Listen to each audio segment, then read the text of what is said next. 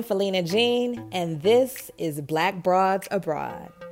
I'm an international woman of leisure who said peace out to the United States in 2011, and I have not looked back except at this ass, honey. Since then, I've lived on four continents with travel to over 40 countries. Along my journey, I've come to know some very compelling black women from all over the world who also said fuck you to their comfort zones. I created this podcast to inspire black women in the diaspora to take risks and live their very best lives. So, this week was cool. Um, I started a 21 day abundance meditation with Claire Soares of Up in the Air Life, who is also today's guest, and a group of like over a hundred other people. So I have to admit that I've only sporadically made meditation as a daily practice in my life but each and every time it's yielded amazing results. So this week in doing it, you know, I honestly feel more enriched and more present, except that I had quite an embarrassing faux pas with the group this week by accidentally sending a very obscene meme into the group chat. I don't know if you guys have seen those um, those dick gag gifs, but but it's like beautifully packaged, no pun intended, chocolate phallic candy. And it comes with a message that says, eat a dick. I thought it was hilarious. And there's someone in particular I actually want to send it to, but I certainly did not mean to send it to a group of uh, over 100 people who are embarking upon a Deepak Chopra meditation journey. Sorry, Claire other than that, you know, we get all of the movies late in this part of the world. So Queen and Slim is just premiering here in South Africa.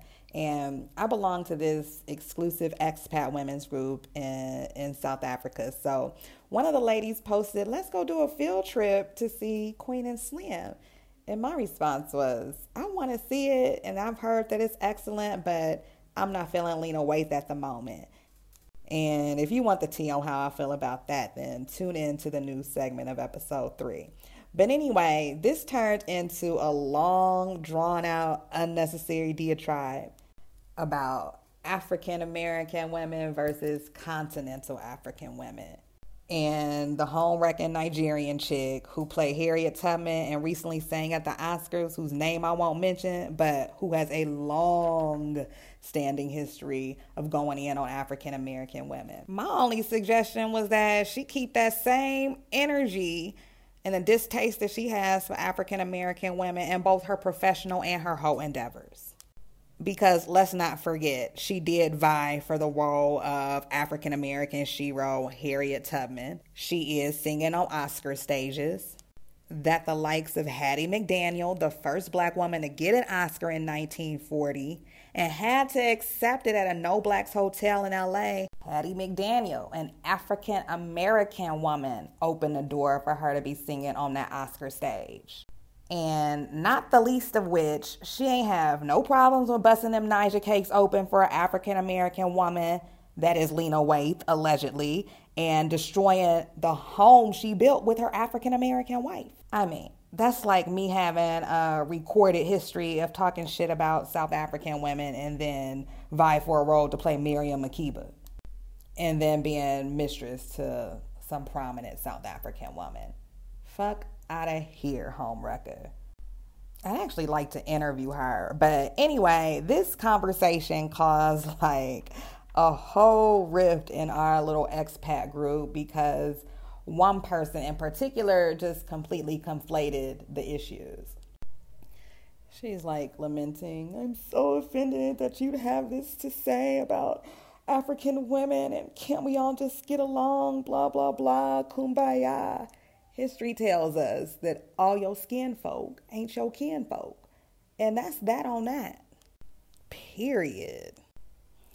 I gotta put a muzzle on this 90047 mouth of mine because that shit could have easily went left. But now the um, the elders uh, want to host a ponderosa, as Jackie Christie calls it, to have a dialogue about relations between Afro diasporic women, which is a great idea in itself. But I haven't decided if I'm gonna go or not. Anyway, um, that that thing that happened and meditation, wusa, and business minutia have been the makings of my week. So enough of my soapbox. Stick around for the interview with Claire Soares, who is the founder of Up in the Air Life. She has built um, a multi million dollar luxury travel company initially as a part time job while she was still working in corporate and she spills a lot of high grade tea about making your dollars work for you in countries with excellent exchange rates and building um, a nomadic digital lifestyle. So stick around for that. But first, let me tell y'all motherfuckers what happened last week. I just want to give a big, hearty thank you to Democratic presidential candidate Joe Biden for giving us the best read of the century this week. I mean, he's known for saying off the wall, old white man shit on the regular, but this week was an absolute gift. So while he was out stumping for the election, he had this to say to a supporter. I was a Democratic caucus. You ever been to a caucus? No, you haven't. You're a lion, dog faced pony soldier. You said you were, but you're. you're... Child, not a lion, dog faced pony soldier. And you know what? I even went and did a bit of research to see if it was a real thing. And apparently, it's not just a bunch of malarkey. See what I did there? It's a 1950s Western. I appreciate Joe Biden's command of obscure vocabulary references. He doesn't have my endorsement because I'll never vote for a white man again on any election, including captain of the Homeowners Association. But I digress. I've just been practicing using this phrase all week in response to the alabaster American Becky that was on Twitter named Petrov Nadi, whatever that is. She had this to say in response to the Twitter meme floating around Thank God I'm a black girl, so I don't have to pretend to be one. It's always that one white girl that has to interject. And I guess she thought it was witty to respond in kind by saying, Thank God I'm a Caucasian girl, so I don't have to pretend to be one. And then she goes on to expound by posturing herself as an expert of black women by proximity of being fed black dick that my man, who is black, talks to me about all of that, referring to black women's hair. He was never attracted to black women. It's not right to wear someone else's hair, and black women do it the most. I don't usually respond to this kind of foolishness, much less from a snaggletooth inbred that most likely signs their name with an X. But I had time that day, and in an effort to try out some new vocabulary words introduced by Joe Biden, I have this to say at Petrov Nadi. You're a lying, dog faced pony soldier. Ain't a black woman on this planet buying your mangy, lice ridden hair follicles by the bundle. This hair is Malaysian, boo, Brazilian, Peruvian. We ain't checking for no alabaster American bundles. Okay? Bye. In other news, singer Erykah Badu has launched a new incense fragrance inspired by the smell of her vagina. The incense will be called Badu's Pussy and is part of the launch for her new one line store, Badu World Market. Hmm. Should send a few over to at Petrov Nadi on Twitter. Teodorin Obiang, Vice President of Equatorial Guinea and prolific sugar daddy to your fave reality stars and Hollywood actresses, has been fined 30 million euro for using public money to fund his lavish lifestyle. The fact that this man wears a conch in 2020 is crime enough. If you're so inclined, go look him up on Instagram doing the absolute most. Anyway, Obiang, of course, denies the charges, saying that his money comes from legitimate sources. This is not the vice president's first time at the rodeo. In 2016, Swiss prosecutors seized 11 luxury cars belonging to Obiang. Also in 2016, Brazilian authorities seized $16 million worth of cash and luxury watches from him and his delegation. Prosecutors said Obiang has plundered his country's oil wealth to buy luxuries, including a private jet and Michael Jackson memorabilia. what a travesty. I know his sugar babies are looking for a replacement already. Well, the coronavirus continues to spread, and the first case in Africa was recorded in Egypt this week. Since the outbreak of the deadly virus from Wuhan City, China, more than 64,000 cases of coronavirus have been diagnosed around the world, and 1,363 people have died so far. Health officials warn the virus could spread to two thirds of the world's population if not controlled. Shit, I'm about to be in the airport with a goddamn spacesuit on protect your neck in these streets. And that's it for. Let me tell y'all motherfuckers what happened last week. Until next time. Claire Soares is the founder behind the million dollar flagship startup company Up in the Air Life. As a former sales executive at a Fortune 500 company, Clara was a road warrior traveling over 1,000 flights during her sales career. Throughout that time, she learned the ins and outs of the business of travel, and in 2013, channeled her love for luxury, champagne, and exotic destinations into, into her successful company. Claire and Up in the Air Life have been featured in the Walmart Black Girl Magic campaign, the Airbnb inaugural Black Travel Leaders List, USA Today, the Huffington Post, Essence, Ebony, The Root, Rolling Out, The Grio, and other online publications. Welcome, Claire. Hi. Hi. How are you? I'm good. Thank you so much for agreeing to do this interview. I'm so thrilled to have you as a guest. Thank you. I'm happy to be here. I can't wait to talk to you. so let's like get right into it. Like you recently um, encountered a freak accident in Zambia where you broke your leg while whitewater rafting and you were transported to Johannesburg where you underwent surgery and you're now back home in Mexico. How are you doing? How are you doing right now?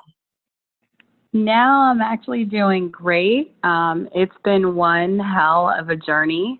Um, it's probably, you know, I wouldn't wish this on my worst enemy for sure. Um, but it's definitely like something you know, people joke to me that when you, you know, go through some type of injury, that usually it's a way for the universe to kind of clear things anew. And the one thing that happened from breaking my leg was literally like, it cleared a lot of things out for me, whether it was people, whether it was things, it cleared things. It also opened things and reset things in my life. So it forced me to be still, which I wasn't. I kept saying I needed a break probably for the last eight months and literally I broke you my got, oh my, oh my words are so powerful. Oh my goodness. I mean, it was a pleasure to see you again. Like the, the circumstances yes. absolutely sucked. Um, but I was glad to see you. It had been like five years, like just a little bit of background. Like I met you in 2012. Um, mm-hmm. I had known you from um, the mutual travel group that we were in and I had missed my flight to Haiti. It was my first time meeting you, and you so graciously oh yeah stay in your hotel in Atlanta. that was my first. That was crazy. Yes. So when did your when did your Black Broad abroad adventures begin, and what was the first country you actually fell in love with? Wow. So my first country that I ever went to was the Bahamas, actually. So I had been to Nassau, Bahamas with my with my mom and one of my good friends, and we stayed for a week. And it was my first stamp. It was just so amazing. Um, the islands, just being able. The thing I liked about it the most was the people and the food. Hmm. So um, I remember we stayed at Atlantis, which was like um, on Paradise Island. Oh my god! Is it still there? Yeah, it's still there. It's still amazing. Um, I have not been back to the Bahamas in quite some time, especially after the the recent hurricane that they have. Right. I have a friend that's on the ground, you know, volunteering and doing cleaning cleaning in Abaco, but I have not personally been back in a long time. I'm overdue. Oh wow. So, okay. So your background is you were a high-powered sales executive, literally broking billion-dollar deals, and you started up in the air life as a side hustle initially and you've managed to turn it into Mm-hmm. a multi-million dollar boutique travel company in less than five years. That's like amaze balls. what, what was your inspiration you. to go to go full throttle and leave corporate America behind? You know, it's a good question. When I started the company, I was just doing it because I was planning Yacht Week. And then over time, the company grew. And then the only reason why I ended up quitting my job Mm-hmm. um, was that I was just going through a lot of challenging things there with like not being promoted, you know, and I literally went from loving my job to going into like a depression where Mm-hmm. um, I wasn't happy there. I had been passed over for promotions. Um, I was in this really premier role, and then I was told the role was ending. Uh, and meanwhile, maybe six months prior, they hired a white uh, younger gentleman who ended up taking my job. wow. Um, and so it was just the circumstances were just very dicey the way that it all happened and working with HR.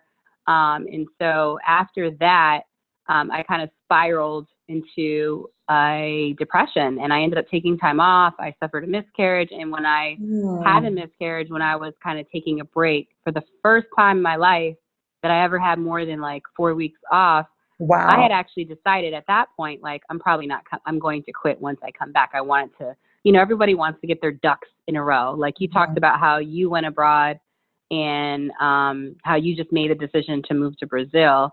And, you know, I made the decision and I was like, okay, it's going to be this date. So I set a date and I didn't have all my ducks in a row, but that was the date. And I remember the day I resigned, like, it was a little bit shocking, I'm sure, to some people because I'd been there like, I want to say like 13 years at that point. oh wow. Um, and yeah, and so it definitely was like a funeral. You know, there was a grieving process, um, and you know, having to leave something that I had been involved with for over a decade, had developed friends with people who had children, and so it was a very painful process. But it was the best decision that w- that I ever could have made.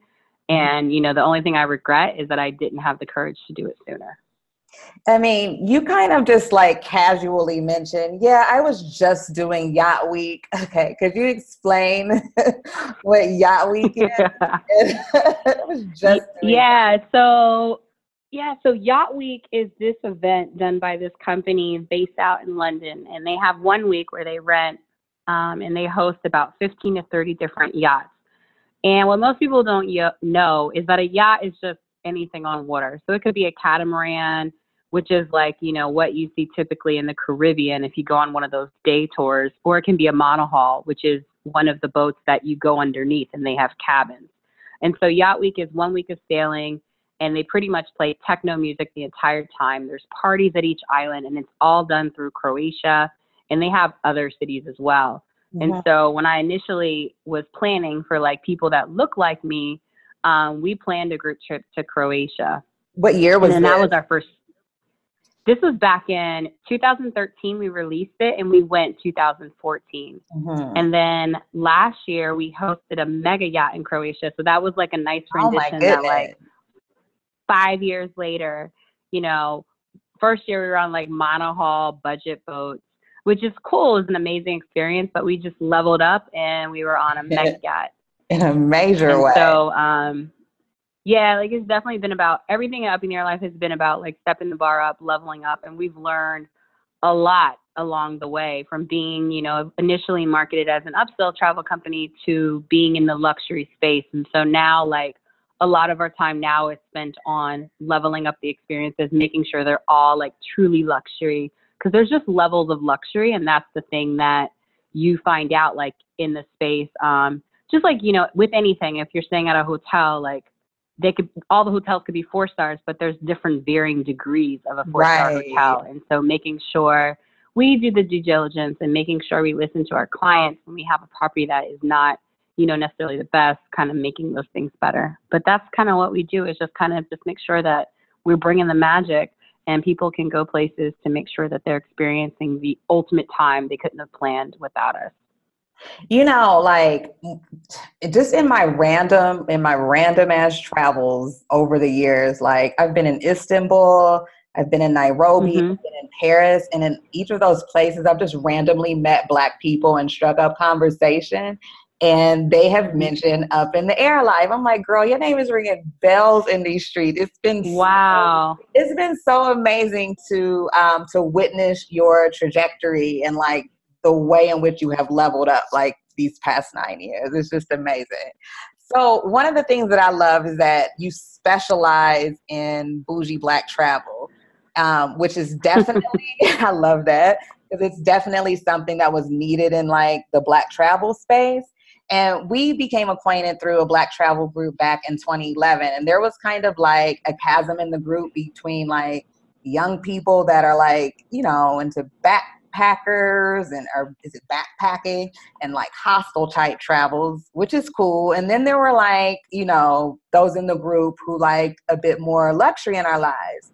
So when I wonder when did you know that you could fill this void in the burgeoning black travel movement? You know, it wasn't until our first trip was Croatia. And that was the first trip. And then after that, we did a trip to Mexico um, shortly after. And then we did a trip to Colombia. It wasn't until our third trip to Colombia. I remember my friend asking me, like, what are you guys doing? Like, I thought you were like doing yacht trips and now you're doing like destinations. After Colombia, the following year, we had like 10 different trips. So that's when I felt like, you know what? Like, you can do this. And over time, I had accumulated um, a large event program. So we started doing events. So there was like a lot of big ideas. And I think it was more about, I don't always know that what I'm doing is going to be successful, but you reach a point, and I'm at this point now where I'm not scared. So, mm-hmm. and I'm okay that something doesn't work out. So I think probably one of the biggest core differences in someone who is an entrepreneur um, and not is that a lot of times for entrepreneurs, like we're going to try things and we're not afraid of someone viewing that as a failure.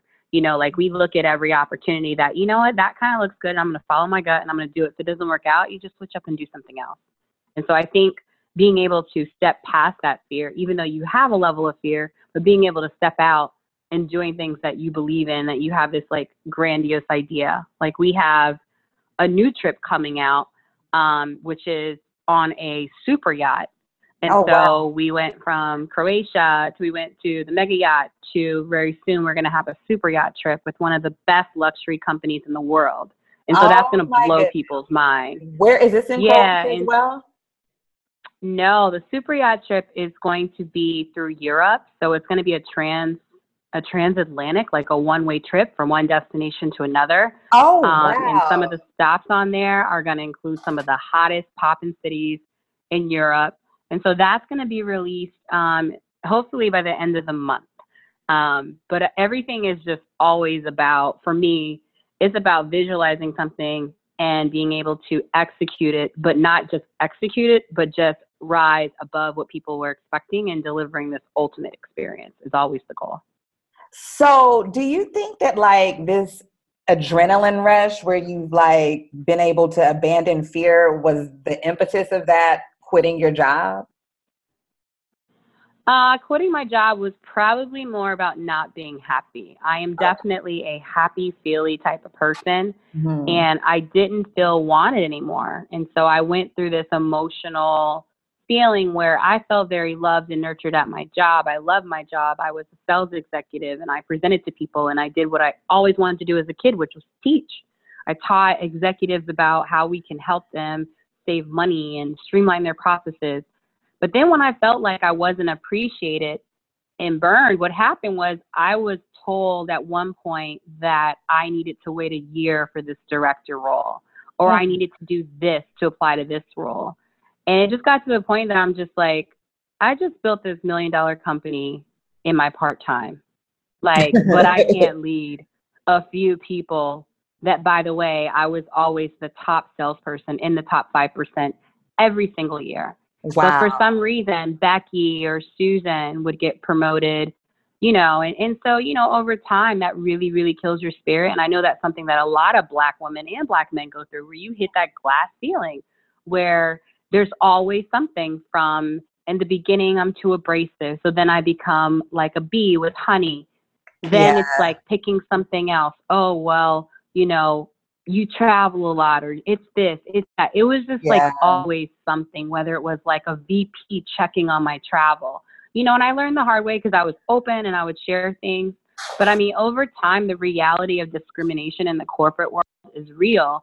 And I think when I first started, I never saw that. I never felt like I was being discriminated against. And then towards the end, it just became very apparent when I looked around and it was like snow. Oh. And there wasn't many people, for people listening, snow meaning there's mostly white people. And there were not many people of color. There were no people of color in leadership. There was no people of color really in management. It was very, very slim or second to none. Hmm. And just what I felt was the treatment of myself. I mean, at the very end, I was getting told I needed to fill out a form to get permission to work oh, up in your life. Oh my goodness, that is you know yeah. similar situation in my last assignment when I was um, when I was working in Qatar. I won't say the name of the organization, but it's I thought that leaving like working in a place that's thirteen thousand kilometers from home would make me immune to like white supremacy in the workplace the most white people mm-hmm. I've worked with ever in my life. And the microaggressions are just like, it's like you're you're damned if you're the silent black woman or if you're the vocal black woman. it's Absolutely. like it's damned Absolutely. If you, damned if you don't. Well, I'm probably um I'm probably blackballed now because my last year there, I just let the Uzi spray professionally, but I was not. I was just like, no, I'm done, yo. So, okay, I have another question because being a CEO, you are so many things to so many people. What are you mm-hmm. actually mm-hmm. doing to actually decompress and like, what's your self care regimen? Yeah, so right now, so since the accident, I've been taking a lot of time off. Um, initially, after the accident, I really couldn't work. So I worked a very minimal amount of hours, a few hours. I wasn't able to work. So what happened was it forced my team to really step it up and take care of things. Um, it was very painful as a business, you know, for those few months, just trying to move and remove Claire out of everything, right? Mm-hmm. But what has happened is that now we're at a point where things are moving fairly smooth. We've got some major projects now um, that will just leap us into like 2025. I feel like with how we're going to oh, wow. the process. Wow. Yeah. So, so since my accident, I don't work as often as I used to. I have days that I do sprints, and then I have times that I may only work um, in a very limited capacity from managing what the team is doing, which is only a couple hours a day. Mm-hmm. Um, my self care routine at this moment is related to sleep as much as I feel tired. So if I feel tired in a day, then I may reschedule. A lot of it right now, since like breaking my leg, you know, like I still can't walk more than like five blocks. So, oh, you know, I, I have your given myself. I saw your yeah. Bless your heart. Yeah, I walked to get coffee today, so it was really nice. I walked like three blocks, three blocks back. So I walked one block further today.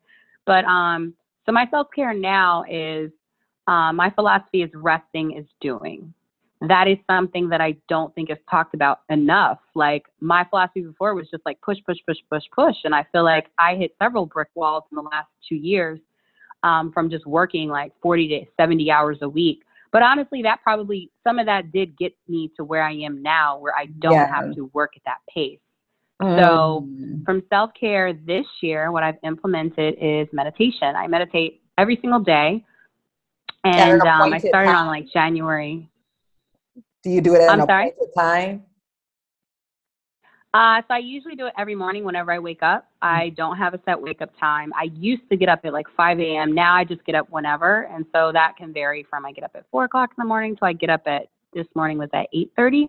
But I meditate a minimum of five minutes a day, my goal is to get up to 20. Um, this week I've been working on doing 15 minute intervals. So I do meditations and body scans. Um, I also do weekly therapy with a therapist um, remotely. I amen. started that maybe like, what'd you say? I said, Amen.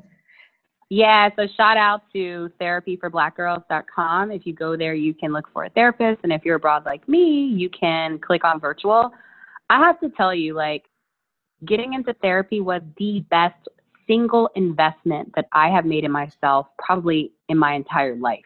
Really? Um, yes. And because not only has it improved my personal relationships, but it's also allowed me to be, I believe it's allowing me to be a better leader at work because my compassion and my ability to speak to people is getting better. My ability to have more stronger boundaries in my friendships and business relationships is better. So, wanted so just being able to speak for myself and to be clear and concise about things like is definitely like an era where I felt like my whole life a lot of it was spent holding everything in. So my throat chakra was always in pain. Um, mm-hmm. and even like there's still challenges I have, but I think with anything, like even from a business perspective, being able to have those tough conversations and being able to be transparent about it versus like I came from corporate and I just remember like a lot of the backstabbing. And one of the things that just bothered me in corporate is my boss not being 100% with me. And then you don't find out till later like there's a whole slew of issues that you're like wait what? Um, so definitely being in therapy, also getting massages. I have a spa membership here in Mexico. Oh gosh, that so, amazing. yeah, so they have hydrotherapy. They also give you a certain amount of free massages, and then you know on the beach here it's like twenty five dollars to get a whole hour massage. So I do that as often as possible. I also have a U.S. membership for spa. What is it, Massage Envy? I'll oh, I remember that. them. I remember that. but so, yeah, so my self care is uh, boundaries too. Boundaries are extremely important. Boundaries to friends, boundaries to business relationships, because I think people don't have enough boundaries. We let people treat us however. We let them contact us whenever they want to, and you know, there's a lot of stuff you have to do to like protect yourself. Yeah, and if you don't draw a line, people will scribble, scrabble all over it. so, scribble, scrabble. Oh my goodness. So, okay, we didn't actually mention where you live. So, a little bit of backstory. So, you you're originally from the DMV area. You moved to Oakland yes. at one point um, when you were establishing up in the air life, and now you finally like become a black broad abroad in Mexico a few years back. So, what made you yes. select? Um, is it Playa del Carmen where you live? Yes, I'm still in Playa del Carmen. Okay, so what made you select Playa del Carmen as a home? And what is the black ex- expat community like there? Yeah so i decided to move to playa carmen probably for two fundamental reasons. Uh, one of my best friends lives here and he's got a son and so being able to you know see him on a daily swagger. basis yes international swagger and his son and just being able to yeah, like baking cookies with his son. We went to the pier the other day, watched sunset, and he raced me in my scooter and he held my dog and played with Sassy. So that plus there's a whole family of black women here. So once I had met them, it was like a slam dunk because there's a whole community here of women who are married, single, with kids, without kids. Um, and also men too. There's probably I estimate like a hundred of black um, black expats here on any given Sunday, if we get together, we're probably 20 to 30 deep. Oh, um, wow. And so, yeah, and so it's really nice. And then most people here, I mean, a lot of them have their own online businesses, whether they're black or, you know, any white or whatever race they are. There's a whole expat community. Mexico is actually the number one place that Americans go to be an expat because the visa is a six month visa on arrival and you can just leave and come right back. So it's a lot easier to make a life here and it's close to the US that you can just pop back when you need to. Oh yeah, that's important. Like I'm it's difficult sometimes being so far away from my family. Like now I'm in South yeah. Africa. Before I was in Qatar, like those are like super far from home. So I could see that. Yeah. So and uh, then one more thing too is um so specific reasons, cost of living, the same bougie life I had in San Francisco, I probably pay one eighth or one tenth what I was paying. Um, and so cost of living here, being close proximity to the beach and the water for a lot of people is calming. The atmosphere is very laid back, so it feels very much more zen here. Nobody's in a rush. Um, also, just having an international network. I mean, if you go to any of these co working places, you're going to meet people from all over the world, all different backgrounds. So the connections are pretty serious. So um, if I give you like my top five of why I live in Mexico, number one, cost of living. So the same life that I had in Oakland, California, I can have that at a fraction of the cost. You know, in Oakland, California, my rent was close to $4,000. My rent here is close to a little over $1,000 a month. So that in itself is a $3,000, $336,000 savings. The cost of food here is dramatically cheaper. Um, two is connections. Like when you start to think about living abroad, um, Mexico, by the way, is the number one place for expats, as I mentioned. And so you're meeting people that are stepping outside the box. You're not meeting traditional people, but they're people that most likely work online, most likely are doing something that you can learn from. Um, and then also just being in a Zen place. I mean, most people are highly stressed if you live in a major city or just in life in general. Um, if you are in the States, I remember my commute alone was about two and a half hours of my day. So you move from a place where you're a few blocks from the beach, it's very breezy, it's very relaxing. So your stress level goes down, your productivity most likely goes up. And so it's putting you in a different headspace to propel yourself to where you need to be. Oh, that's uh, that's amazing. So, what advice would you give to an aspiring Black broad abroad that is thinking about taking um, the leap and becoming an expat? Do it. so, I think to prepare yourself, you probably need to figure out where you want to go. So, there's resources on that. Um, and so, one thing you can do is you can join or reach out to any Black expats that you already know because you do want to get more information about your destination. Because certain areas, like if you go to China, there's other cultural phenomena that you're going to have to deal with if you live there. So, number one, reach out to someone that you know. If you don't know anybody, then I would definitely join a Black travel group. There's Nomadness, there's Up in the Air Life, there's Black Travel Movement. Join those groups and post that you want to live abroad and ask to connect with someone talking to someone I think is the best way to get information because you're going to want to know how much housing is going to cost and how much your budget is.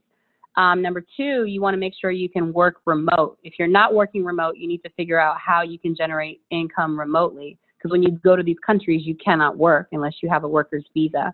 And I wouldn't advise to work because in a lot of these countries, if you're going somewhere where the cost of living is low, it's because the local rate may be like $5 an hour. And so if you you couldn't make five dollars an hour and afford like a luxury apartment, but you could afford like a small room. So find out how you're gonna you know work remote.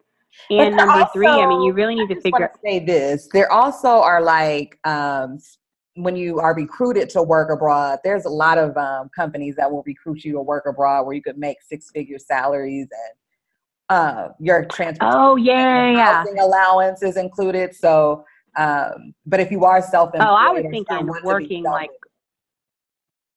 right. I was thinking like so I see some people talk about how they would come to Mexico and work in Mexico, but the average rate in Mexico is like five dollars an hour. But oh. like you oh. said, if you get a job, like you're applying to a company to get a job as an American while you're on American soil, that's a little different, right? How does yeah. that process work? Because that's actually a good point.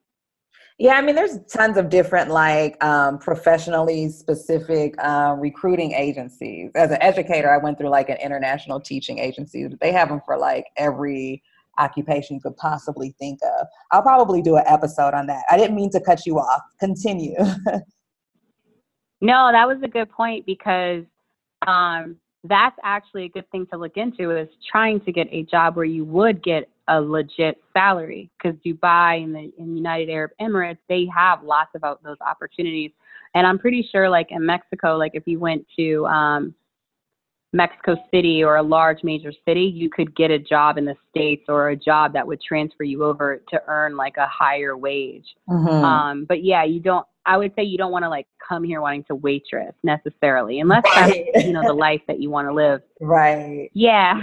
I mean that's not what I what I thought of. I want I wanted to come here to like, you know, it's arbitrage. You're coming here with your American paycheck and you're able to, you know, get something as nice without having to pay as much for it.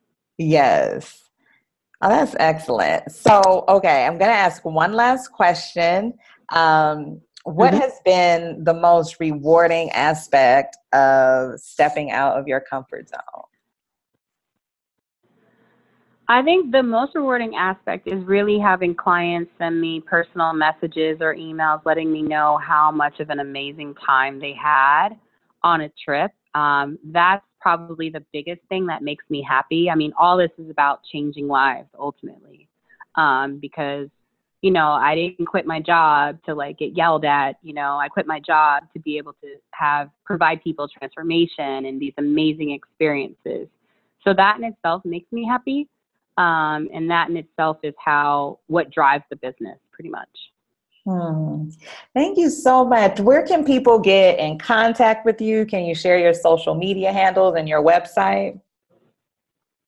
Absolutely. So if they want to contact me, they can go to upintheairlife.com. Same thing on Instagram. And then my personal page is upintheairclaire.com. Thank you. We'd so love to have you on any trip. Yes, and I'm, I'm wishing you. you continued healing. Thank you, Enjoy as you. much as you can this downtime because I know you're about to be full steam ahead as soon as this leg heals. I'm sitting still. I haven't sitting still for months in a long time, probably like a five or six years. I've never stayed in the same place for a month and a half. oh, wow. Well, thank you so much. Have a good day. you. And thank you for coming to see me at the hospital. That was just such a Oh, that was a amazing pleasure. thing to be able That to see you after all this time. That was a pleasure. Thank you, honey. Bye. Bye.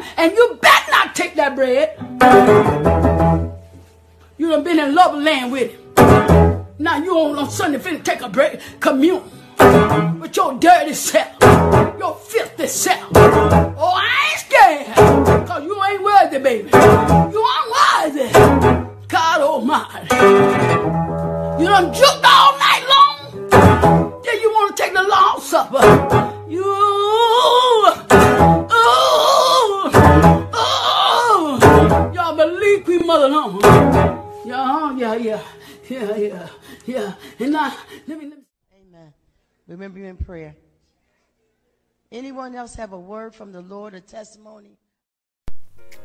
I have a word from the Lord on today. This week, I was feeling quite nostalgic, and maybe it's because Mercury has gone retrograde, but I suddenly felt so much guilt for being a child bully. I'd like to make a confession. I once did a stand up comedy routine for my third grade show and tell, and my first joke was, What kind of perfume does Lakeisha wear? And the answer was Raid. That is so mean, and I just feel so ashamed at my seven year old self. Lakeisha's mom was a crackhead, and she always had the faintest hint of urine omitting from her clothes the rape joke just got so carried away that other students started calling her La Rocha. I know this mouth of mine has the capacity to be reckless, as evidenced by the innumerable reads I've given in my nearly four decades of life. To employers, to lovers, to friends who became foes, and randoms alike some of y'all motherfuckers deserved it. But for those who got the occasional unwarranted read from me, I deeply apologize. So deep. And so this message is for myself and any of my listeners that may also struggle with bridling their tongues. I invite you to open your Bibles to Psalms 141, verse 3. When you find it, say amen. I'll be reading from the King James Version of the text. Set a watch, O Lord, before my mouth. Keep the door of my lips. The text goes on to say in Proverbs 18, verses 21 death and life are in the power of the tongue. And we see that illustrated in the unsavory joke I told about my third grade classmate Lakeisha, who had already been traumatized as a result of the negligence of her crackhead mama and absentee father. But the power that lied in my seven year old tongue gravely impacted the elementary experience in what should have been a safe space at school for beloved little Lakeisha. You never know what a person is really contending with. So I encourage you, as I encourage myself, to speak a kind word to somebody this week. Sow life with the words that come out of your mouth. In the event that you are so inclined to rightfully read a bitch or cracker or coworker, think twice and ask yourself, are your words warranted or can you grant them a pass? Accordingly, if you've just let shit slide for far too long at work or at your home, you gotta have some fuck you money on hand before you let your chopper spray. In other words, you got to kiss some ass sometimes to kick some ass. Choose wisely. And that's it for today's Sunday sermon. I'll leave you with these words before I go from so called First Lady Melania Trump be best. God bless.